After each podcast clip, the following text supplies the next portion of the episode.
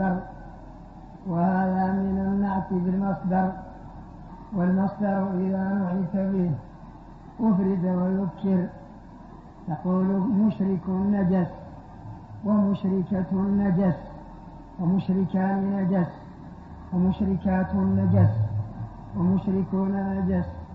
تطلقه بالإفراد على الواحد والإثنين والجمع من الذكور والإناث.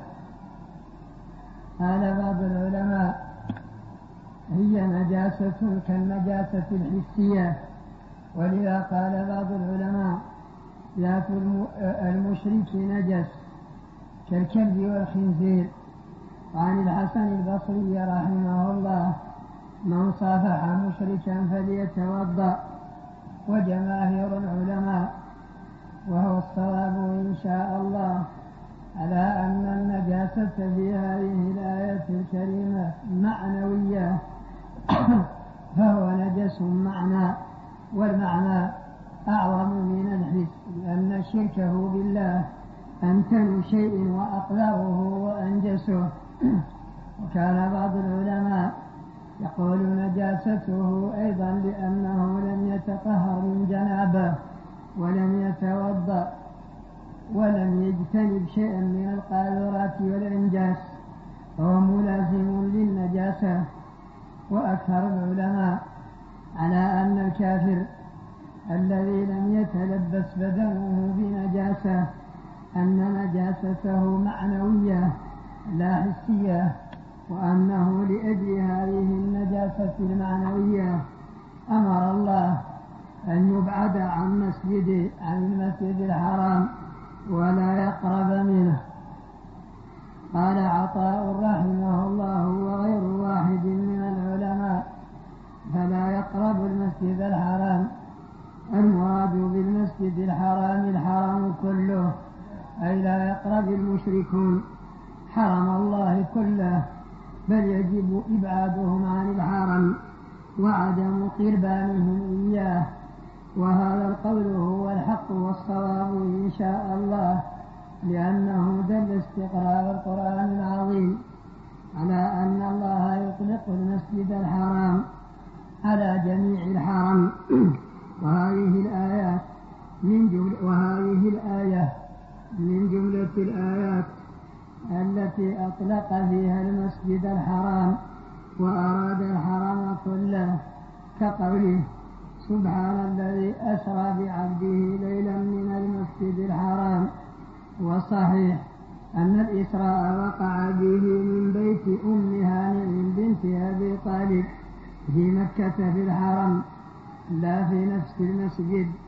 وقد قدمنا في الآيات الماضية قوله إلا الذين عاهدتم عند المسجد الحرام والمعاهدة في طرف الحرم من الحديبية هذه الآيات دلت على أن منع الكفار المشركين من القربان عام لجميع الحرم لا لخصوص المسجد وحده خلافا لمن قام مع اللفظ والفاء في قوله فلا يقرب المسجد الحرام هي دل مسلك الإيماء والتنبيه من مسالك العلة في الأصول.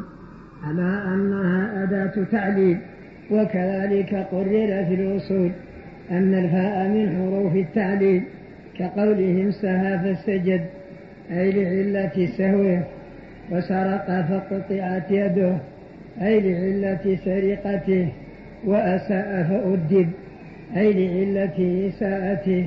إنما المشركون نجس فلا يقرب المسجد الحرام لعلة نجاستهم. التي يجب أن تبعد من من المسجد ويتوقى إياها. والحاصل أن الصحيح إن شاء الله أنه لا يجوز أن يدخل جميع حرم مكة مشرك. والصواب إن شاء الله أنها لا يدخلها الكتابيون من يهود من يهود ولا نصارى. خلافا لما ذهب إليه جماعة من العلماء. وهو مروي عن أبي حنيفة رحمه الله أنه لا مانع من دخول اليهودي والنصراني الذمي مثلا. الحرم بل المسجد. قالوا لأن الله إنما منع منه خصوص المشركين. قالوا وأهل الكتاب ليسوا من المشركين. واستدلوا بآيات من كتاب الله.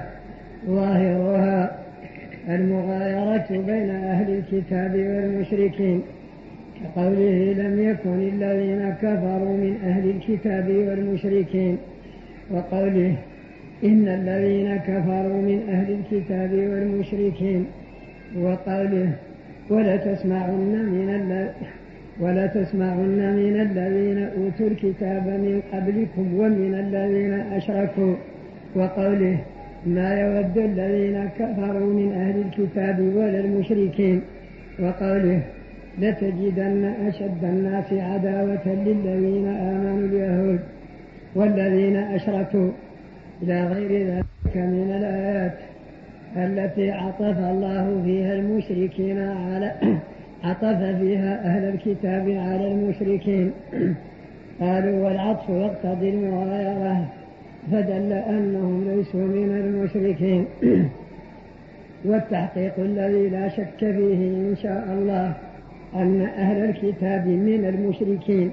وقد نص الله على أنهم من المشركين في هذه الآيات الكريمة من سورة براءة لأنه لما ذكر أهل الكتاب وقال قاتلوا الذين لا يؤمنون بالله ولا باليوم الآخر لا يحرم يحرمون ما حرم الله ورسوله ولا يدينون دين الحق من الذين أوتوا الكتاب.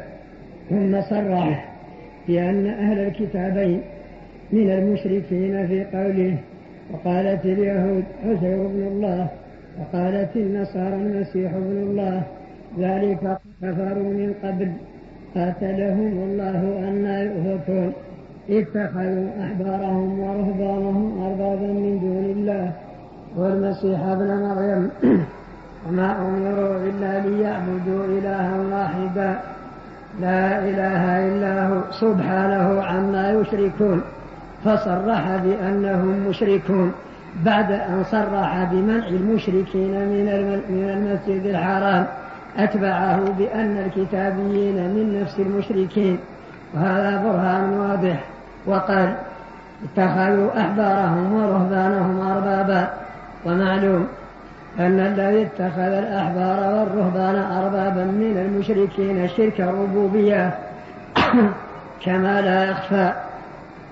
وستأتي في, في هذه الآيات يأتي في هذه الآيات الكريمة في سورة براءة بيان أن كل من اتبع تشريع أحد ونظامه واتبع تشريع الشيطان المخالف لتشريع الله. كل متبع لتشريع الشيطان الذي يشرعه على ألسنة أوليائه. تاركا تشريع الله الذي شرعه على ألسنة رسله. كافر مشرك بالله كما سنوضحه في هذه الآيات الآتية ومن أصرح الأدلة عليه. أنه لما وقعت تلك المناظرة المشهورة بين حزب الرحمن وحزب الشيطان في حكم من أحكام الحلال والحرام وحزب الشيطان يقولون إن ذلك الحكم حلال ويستدلون بوحي شيطاني. وحزب الرحمن يقولون إن ذلك الحكم حرام ويستدلون بوحي قرآني. لما اختصموا وأدلى كل بحجته تولى الله الفصل بينهم فأفتى بينهم فتوى سماوية تتلى قرآنا في سورة الأنعام في قوله ولا تأكلوا مما لم ينكر اسم الله عليه يعني الميتة ولو قالوا إن لأن الكفار سألوا أصحاب أوحى إليهم الشيطان أن سلوا محمدا عن الشاه تصبح ميتة. من هو الذي قتلها فقال لهم الله قتلها فقالوا إذا ما ذكيتموه وذبحتموه بأيديكم حلال وما ذبحه الله بيده الكريمة حرام فأنتم أحسن من الله. فهؤلاء استدلوا بوحي إبليسي. ما ذبحتموه حلال ما ذبحه الله حرام فأنتم إذا أحسن من الله. والمسلمون استدلوا بوحي القرآن هو حرمت عليكم الميتة. فلما أدلى كل بحجته فصل الله بينهم فأفتى في قوله ولا تأكلوا مما لم ينكر اسم الله عليه منه الميتة.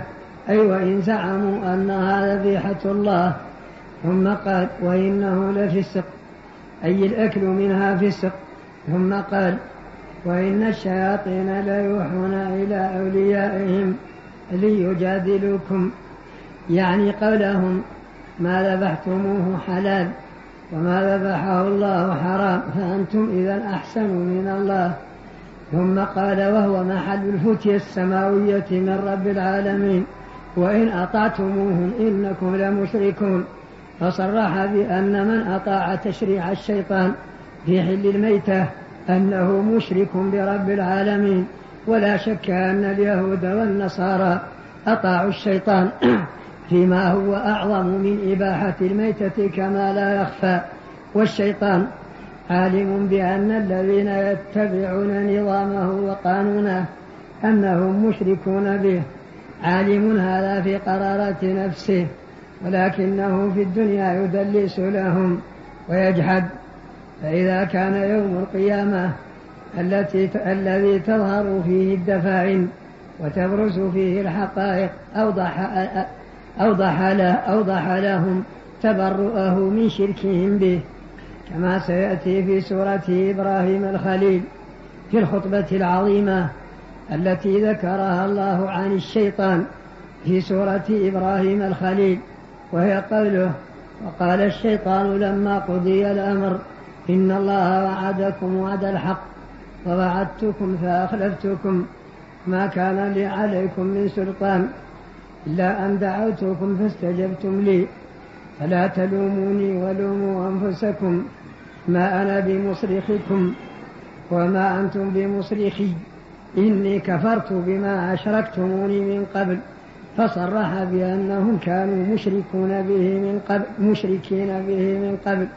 ولا شك أن اليهود والنصارى داخلون في هذا دخولا أوليا وكذلك قوله إنما سلطانه على الذين يتولونه والذين هم به مشركون. واليهود والنصارى داخلون فيهم بلا شك. وهذا الشرك الشيطاني في اتباع نظامه وشرعه.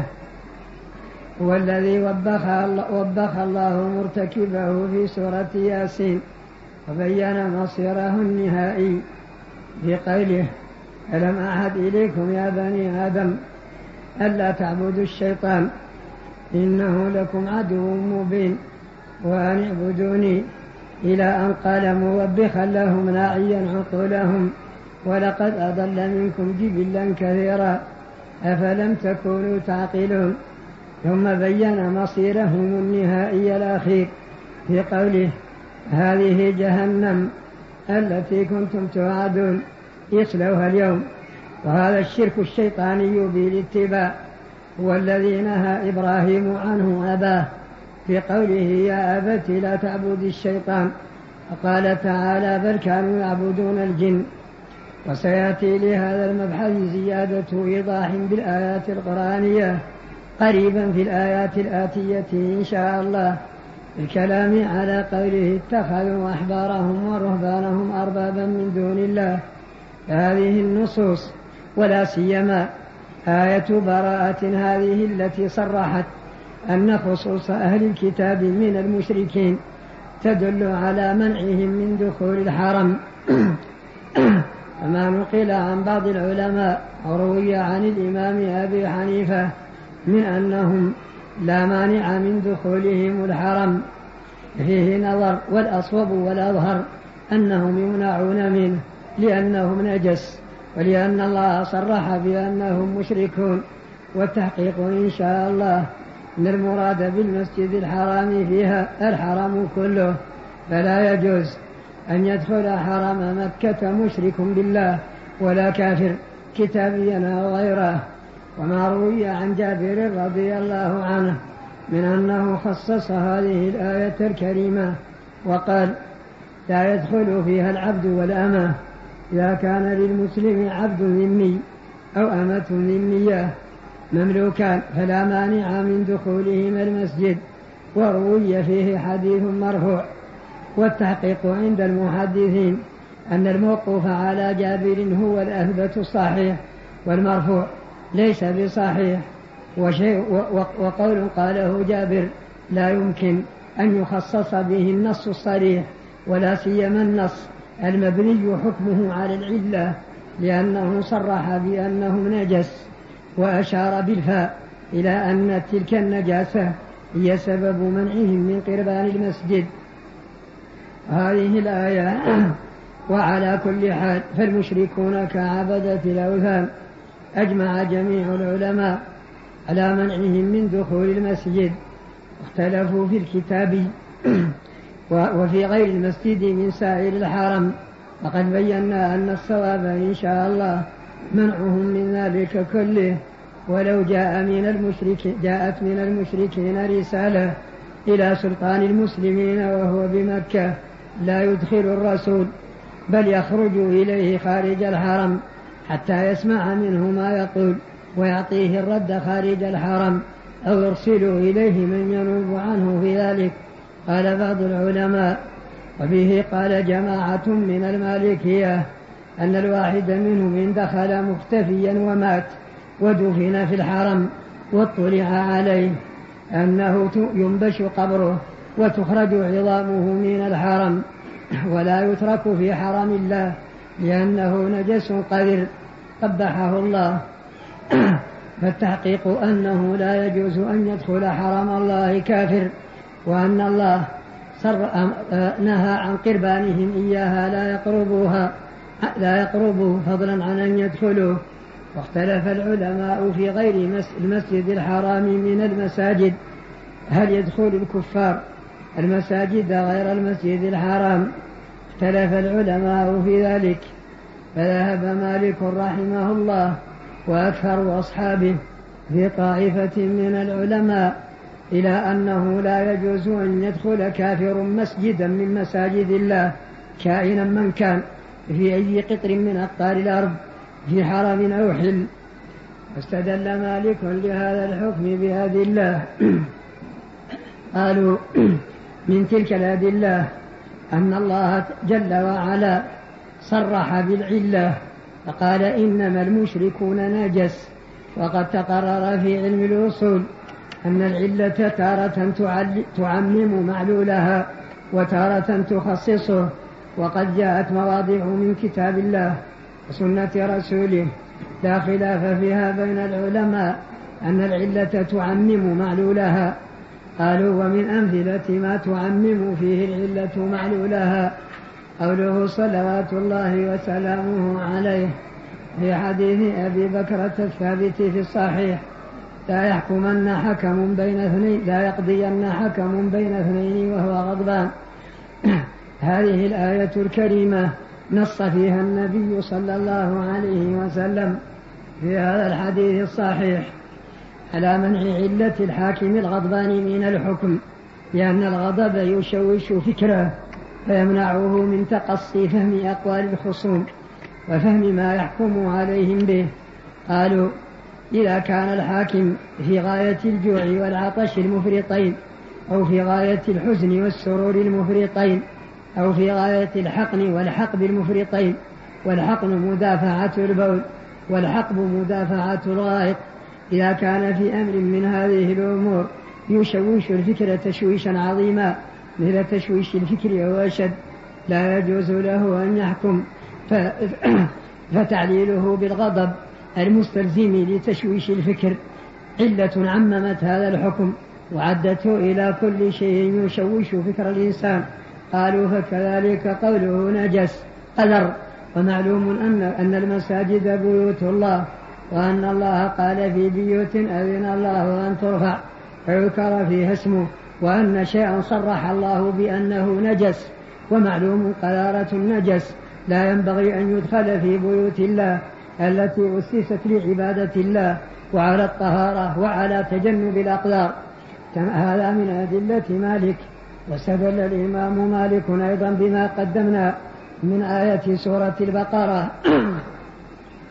وهي قوله تعالى ومن أظلم ممن منع مساجد الله أن يذكر فيها اسمه وسعى في خرابها أولئك ما كان لهم أن يدخلوها إلا خائفين قال معناه لا يدخلونها أبدا إلا خائفين من المسلمين أن يطلعوا عليهم فينكلوا بهم فسر الآية هذا التفسير واستدل بعمومها وذهب آخرون من العلماء منهم الأئمة الثلاثة إلى أن دخول الكافر للمسجد لمسجد غير المسجد الحرام.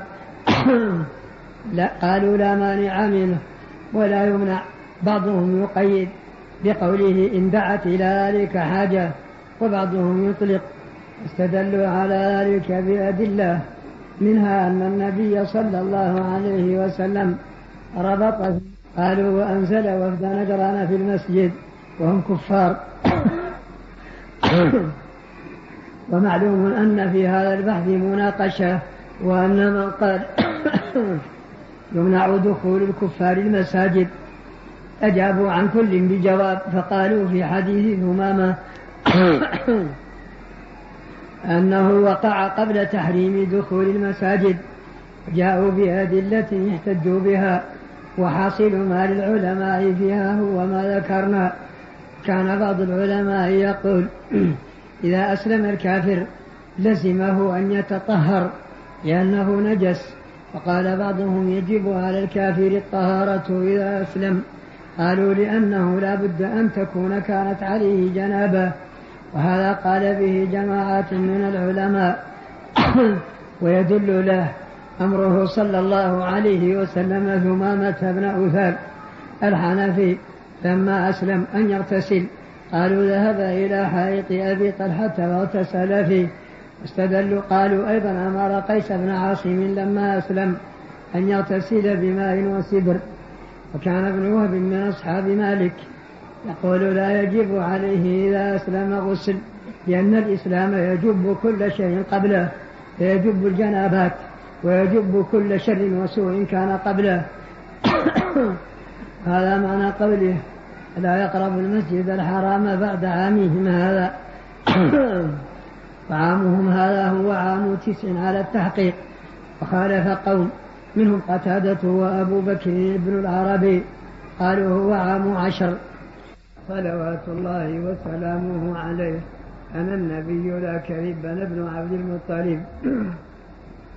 وعلى المؤمنين أي وأنزل سكينته أيضا على المؤمنين. قال بعض العلماء المراد بالمؤمنين الذين أنزل الله سكينته عليهم من ثبتوا معه صلى الله عليه وسلم. وقال بعض العلماء يدخل فيهم الذين رجعوا بعد الفرار والهزيمة وقاتلوا معه عدوه. والتحقيق أن الله أنزل سكينته على الجميع. الذين بقوا معه ولم يفروا والذين رجعوا إليه. واختلف العلماء في من بقي معه ولم ينهزم. كان بعض العلماء يقول عشرة رجال أو أحد عشر رجلا. وقد ذكرناهم بالأمس. ومن جملتهم شيبة بن عثمان بن أبي طلحة كان يريد الغدر بالنبي صلى الله عليه وسلم. فآمن في ذلك الوقت وكان من الثابتين المقاتلين مع رسول الله صلى الله عليه وسلم وكثير من أصحاب المغازي يقولون ثبت معه نحو من مئة رجل أو ثمانين وبعض العلماء يوفق بين القولين يقول أما العشرة أو الأحد عشر فلم يتحركوا وأما المئة أو الثمانون فهم الذين رجعوا بسرعة وحملوا على عدو النبي صلى الله عليه وسلم. ذكروا أن علي بن أبي طالب رضي الله عنه قتل ذلك اليوم أربعين رجلا بيده. وذكروا عن أبي طلحة أنه لما قال النبي صلى الله عليه وسلم من قتل قتيلا له عليه بينة فله سلبه. أنه قتل عشرين رجلا فأخذ أسلابهم.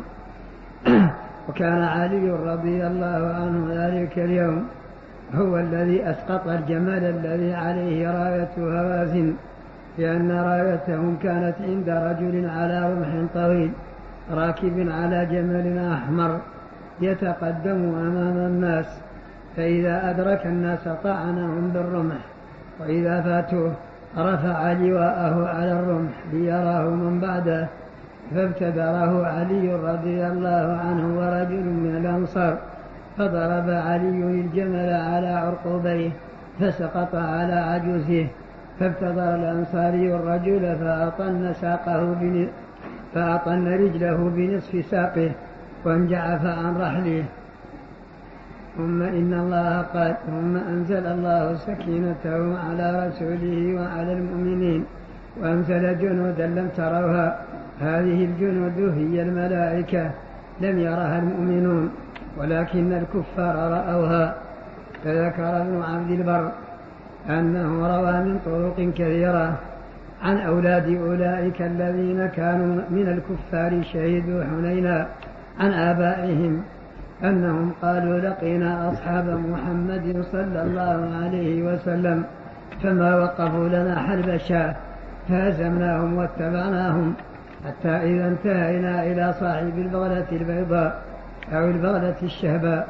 رأينا رجالا بيضا على على خيل بلق وقالوا لنا ارجعوا شافت الوجوه. وقد كان النبي قال أيضا هذه الكلمة شاهت الوجوه انهزموا.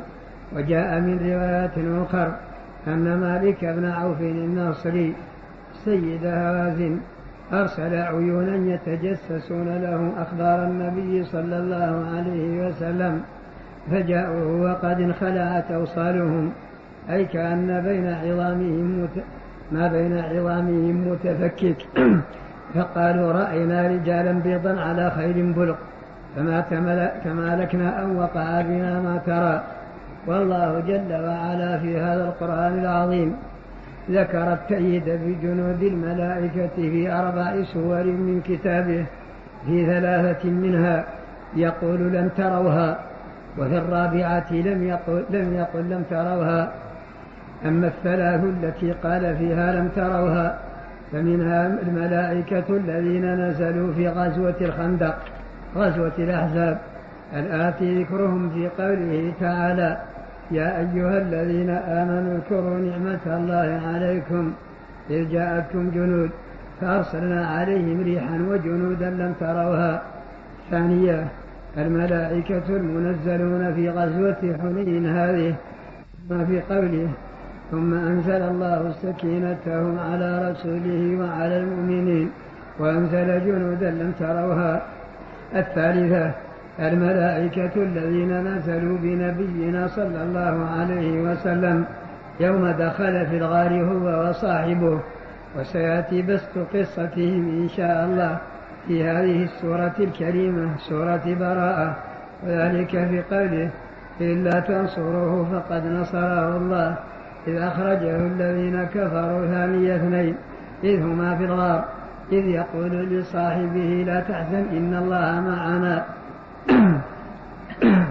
فأنزل الله سكينته عليه وأيده بجنود لم تروها ففي هذه المواضع الثلاثة كلها يقيد بلم تروها لم تروها لأنه ينزل الملائكة لا يراهم بنو آدم لأنهم ليسوا من شكلهم ولا من جنسهم حتى يروهم وفي الموضع الرابع لم يقيد بقوله لم تروهم وهو الملائكة النازلون يوم بدر المذكورون في الأنفال وآل عمران حيث قال الله في الأنفال إذ يوحي ربك إلى الملائكة أني معكم فثبتوا الذين آمنوا سألقي في قلوب الذين كفروا فاضربوا فوق الأعناق الآية وذكرهم أيضا في سورة آل عمران في قوله ولقد نصركم الله ببدر إلى قوله إذ تقول للمؤمنين ألم يكفيكم أن يمدكم ربكم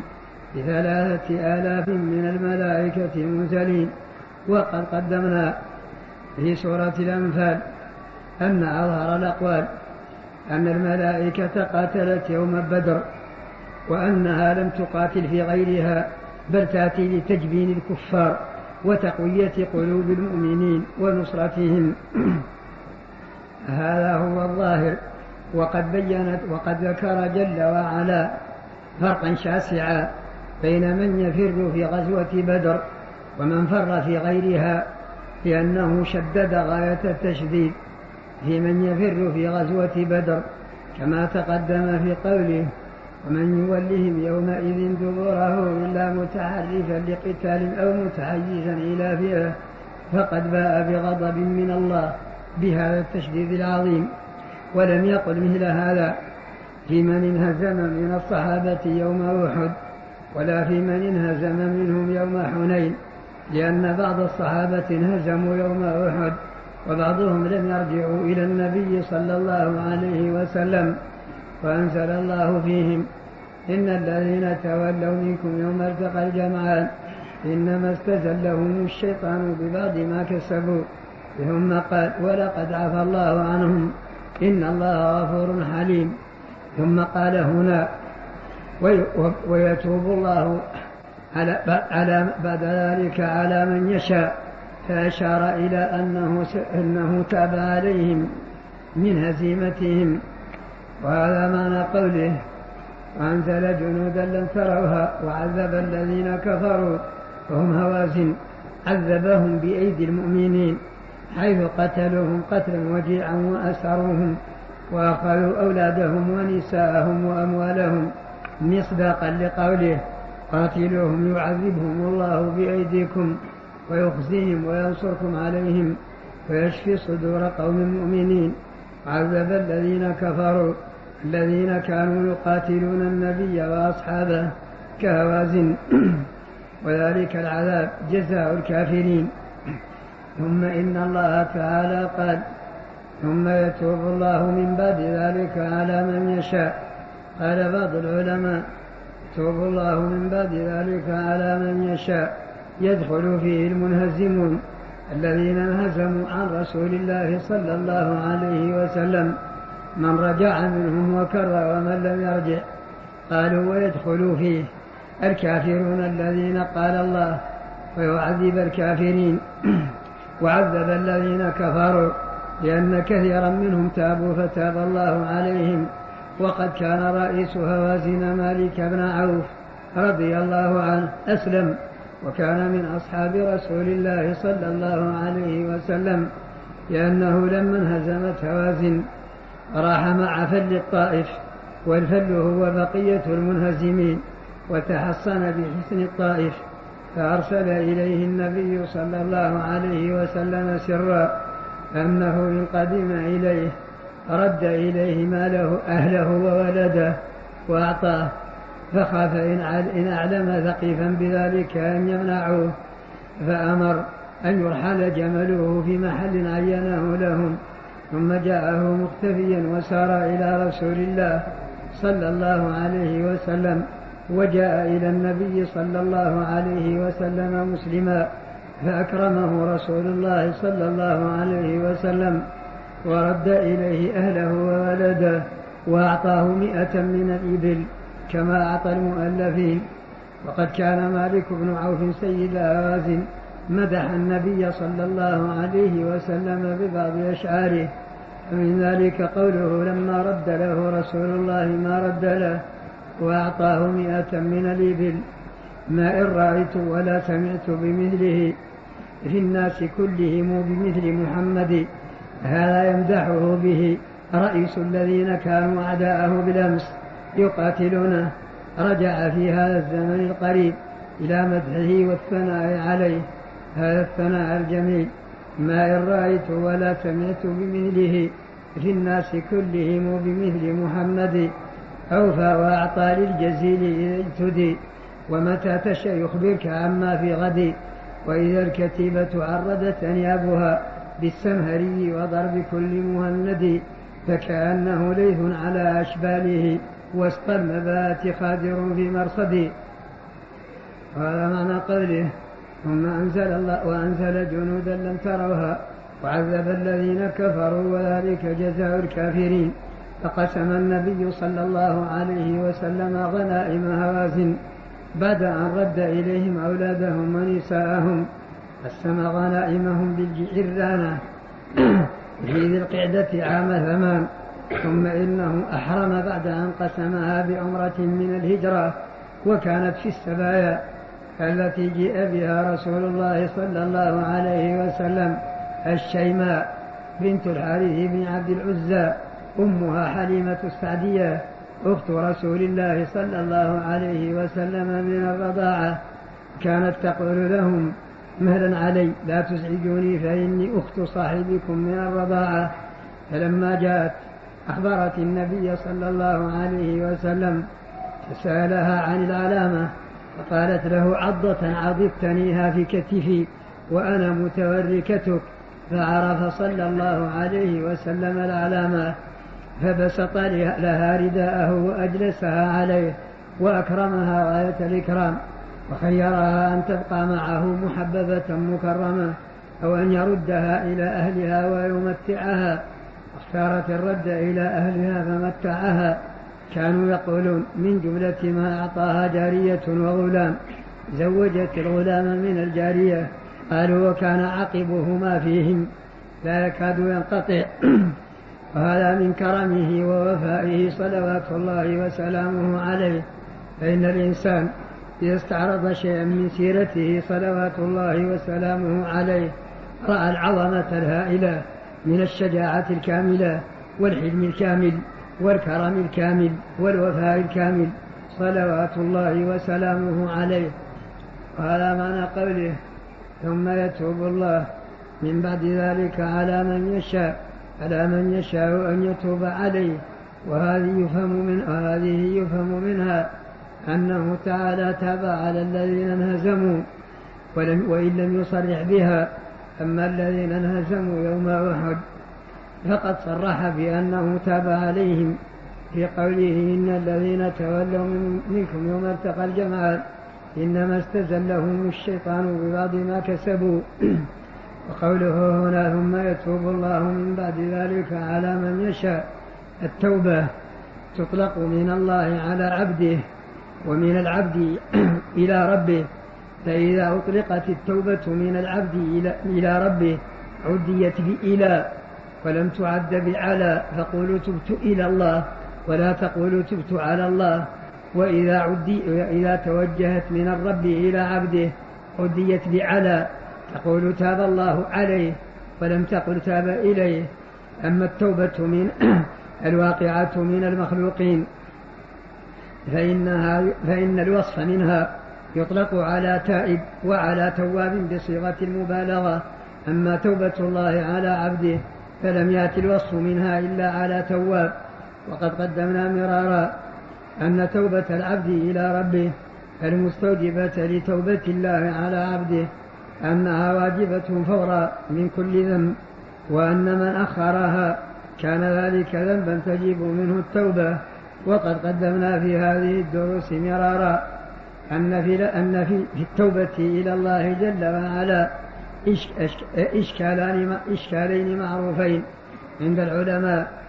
أحدهما إطلاق العلماء على أن توبة العبد إلى ربه هي مركبة من ثلاثة أركان. وهي إقلاعه عن الذنب إن كان متلبسا به. إقلاعه عن الذنب إن كان, إن كان متلبسا به. وندمه على ما صدر منه. ونيته ألا يعود. هذه هي الأركان التي تتألف منها توبة العبد النصوح إلى ربه الذي إذا فعلها جاءته توبة الله. كما لأن الله يتوب على من تاب عليه. كما قال جل وعلا توبوا إلى الله توبة نصوحا. عسى ربكم أن يكفر عنكم سيئاتكم. وهم يقولون عسى من الله واجبا. هذا فيه إشكالان معروفان. أحدهما أن التوبة واجب واجبة بإجماع العلماء فورا. من كل ذنب يجترم فعلينا جميعا إذا صدر من الواحد منا ذنب أن يرجع إلى الله ويتوب إليه فورا. ولا يؤخر التوبة من ذلك فإن أخرها كان تأخيرها ذنبا يحتاج إلى توبة أخرى. والندم من أركانها بالإجماع. وركن الواجب واجب إجماعا فالندم على الذنب واجب لأنه من أركان التوبة. وركن الواجب واجب والإشكال هنا في الندم لأن المعروف أن الندم من الانفعالات النفسية والتأثرات لا من الأفعال الاختيارية كما هو مشاهد والعلماء مجمعون على أنه لا تكليف إلا بفعل اختياري وأن الانفعالات والتأثرات النفسانية لا يملكها أحد فكيف يكلف بالندم ويوجب عليه وهو انفعال؟ وتأثر نفساني ليس تحت طاقته وأنت تشاهد الإنسان يجاهد نفسه ليطرد عنها الندم. كالبائع المغبون يتجلد ويتقوى ويريد أن لا يندم وهو يندم غصبا غصبا فيه لأنه انفعال وتأثر كما أن بعض الناس يريد أن يندم ولا يندم. إذا كان الذنب الذي وقع فيه والعياذ بالله مما كان يشتهيه جدا كالذي يظفر بقبلة من امرأة يعشقها إذا إذا إذا أخطر ذلك على قلبه يصعب عليه أن يندم عليه لأنها أمنيته التي كان يرجوها فإذا كان الندم قد يريده الإنسان ولا يجده وقد يدفعه عنه ولا يندفع وهو انفعال وتأثر نفساني فكيف يكون ركنا من أركان التوبة ويكون واجبا؟ ومعلوم إجماع العلماء على أن الله لا يكلف إلا بفعل. هذا الإشكال. أجاب عنه العلماء بأن المراد بإيجاب الندم هو إيجاب الأخذ في أسبابه وأن الإنسان إذا أخذ في أسباب الندم أخذا صحيحا ولم يحاب نفسه لا بد أن يندم. ومن كانت أسبابه الموصلة إليه متيسرة في طوع المكلف فكأنه متيسر في طاقة المكلف لأن الإنسان إذا أخذ نفسه أخذا حقيقيا. وعرفها في داخل قرارات نفسه أنه لا يوجد في الدنيا إنسان يبلغ من البله والتغفيل ما يستلذ به طعام طعاما أو شرابا حلوا. فيه سم قاتل لأن عامة العقلاء لا يحبون الطعام الحلو ولا الشراب الحلو ولو كان في غاية اللذاذة والحلاوة في أسباب الندم أخذا صحيحا حقيقيا. ويعرف عواقب الذنب وسرعة انقضاء حلاوته. فلا تقرب الأمر الحرام فإنما حلاوته تفنى ويبقى مريرها. تفنى اللذاذات ممن لا نال صفوتها من المعاصي ويبقى الإثم والعار. تبقى عواقب سوء في مغبتها. لا خير في لذة من بعدها النار. فمن عرف حقارة لذة المعصية وشدة السموم الفتاكة المنطوية عليها وأعمل عقله تعميلا صحيحا. لا بد أن يندم. فلما كانت الأسباب الموصلة إلى الندم متيسرة ولا يعجز عنها إلا من حابى نفسه ولم يستعمل أسباب الندم صار الندم كأنه في طائر الإنسان. الإشكال الثاني وما ذكره العلماء في الإقلاع لأن الإقلاع عن الذنب والكف عن شر الذنب وعدم التمادي فيه هذا ركن من أركان التوبة. فلا توبة مع عدم الإقلاع لأن المتلبس بالذنب الذي لم يقلع عنه. لا توبة له بإجماع العلماء والإشكال في هذا. أن بعض الناس يتوب مع تعذر الإقلاع عليه كالذي كان ينشر بدعة من البدع حتى طارت في أقطار الدنيا وصار يعمل بها في مشارق الأرض ومغاربها. ومعلوم أن من سن سنة سيئة فعليه وزرها. ووزر من عمل بها إلى يوم القيامة لا ينقص ذلك من أوزارهم شيئا ثم إنه ندم على بدعته وأراد الإقلاع والرجوع عنها لكن شره منتشر مستقر في أقطار الدنيا لأن البدعة التي بث وهي إلى الآن في أقطار الدنيا يتناقلها الناس بعضهم عن بعض ويضلون بها بعضهم عن بعض فهل, يقول فهل نقول هذا مقلع؟ لأنه فعل غاية ما يستطيع أو نقول ليس بمقلع لأن فساده لم يزل وهو منتشر في أقطار الدنيا إلى الآن. ومن هذا القبيل من غصب أرضا كان غصب أرضا مهلا عشرين ميلا في عشرين ميل وهو جالس في وسطها ثم إنه ندم على الغصب وأراد أن يخرج من الأرض المغصوبة نادما الزمن الذي يمكثه قبل أن يخرج منها. لو أدركه الموت وهو فيها هل نقول هل هذا تائب لأنه فعل غاية ما يستطيع؟ أو نقول لم يقلع لأنه إلى الآن لم يتخلى عن الشيء الذي غصبه بل هو في حوزته إلى الآن وهو يشغله بجسمه. ومن هذا المعنى من رمى إنسانا من بعيد بسهم ثم لما فارق السهم ندم والسهم في الهواء فتاب إلى الله جل وعلا والسهم في الهواء. ثم بعد أن تاب أصاب السهم الرمية فقتله. هل نقول هو تائب؟ لأنه فعل في ذلك الوقت ما يستطيع. أو نقول ليس بتائب لأن فساده منتشر وأثار جريمته باق لم ينقطع. هذه مسائل اختلف فيها علماء الأصول حول الإقلاع عن الذنب في التوبة. والمحققون من علماء الأصول أن الإنسان إذا فعل غاية ما في وسعه وندم على على ما صدر منه. أن الله يغفر له بذلك ويتوب عليه لأن الله يقول لا يكلف الله نفسا إلا وسعها فلا من قبله فيتوب الله على من يشاء. مفعول المشيئة محذوف. أي ويتوب الله على من يشاء أن يتوب عليه. والله جل وعلا غفور رحيم. كثير المغفرة والرحمة لعباده لأن الله غفور رحيم. لأنه لا فقد جاء في قصته في, في غزوة حنين هذه أن النبي صلى الله عليه وسلم رأى امرأة من السبي تصيح تقلب ولدها وهي في غاية التشويش إليه حتى وجدته فجعلت تقبله وتضمه إليها من شدة شفقتها عليه. قال النبي صلى الله عليه وسلم لأصحابه أترون هذه طارحة ولدها هذا في النار؟ قالوا لا. قال ولم؟ قال لشفقتها عليه. قال الله أرحم بكم من هذه بولدها. فالله جل وعلا أرحم من كل شيء. ولو أن فرعون لما طغى وقال على الله إفكا وزورا. أناب إلى الله مستغفرا لما وجد الله إلا غفورا. الذين قالوا إن الله ثالث ثلاثة فجاءوا بأشنع كفر. كيف يستعطفهم الله؟ ويقول لهم أفلا يتوبون إلى الله ويستغفرونه والله غفور رحيم. هذا الاستعطاف والكلام اللين العظيم في الاستعطاف والوعد بالمغفرة. للذين قالوا إن الله ثالث ثلاثة يدل على عظمة رحمة الله وسعة مغفرته جل وعلا. قل للذين كفروا إن ينتهوا يغفر لهم ما قد سلف. كائنا ما كان. شدة رحمة الله ومغفرته. ونرجو الله جل وعلا أن يرحمنا ويغفر لنا. اللهم اغفر لنا ما أسلفنا. اللهم اغفر لنا ذنوبنا. وتجاوز عن سيئات أعمالنا. اللهم اغفر لنا ذنوبنا. وتجاوز عن سيئات أعمالنا. واستر, واستر عوراتنا. وأمن روعاتنا. ولا تكلنا إلى أنفسنا. اللهم أصلح لنا ديننا الذي هو عصمة أمرنا.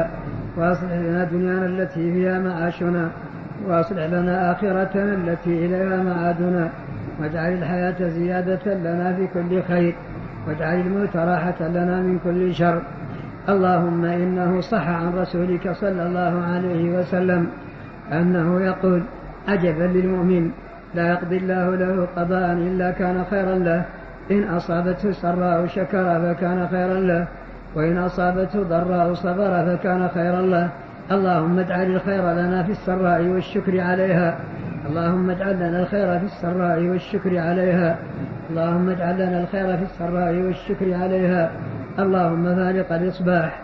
وجاعل الليل سكنا والشمس والقمر حسبانا. اقض عنا الدين وأغننا من الفقر وأمتعنا بأسماعنا وأبصارنا وقواتنا في سبيلك.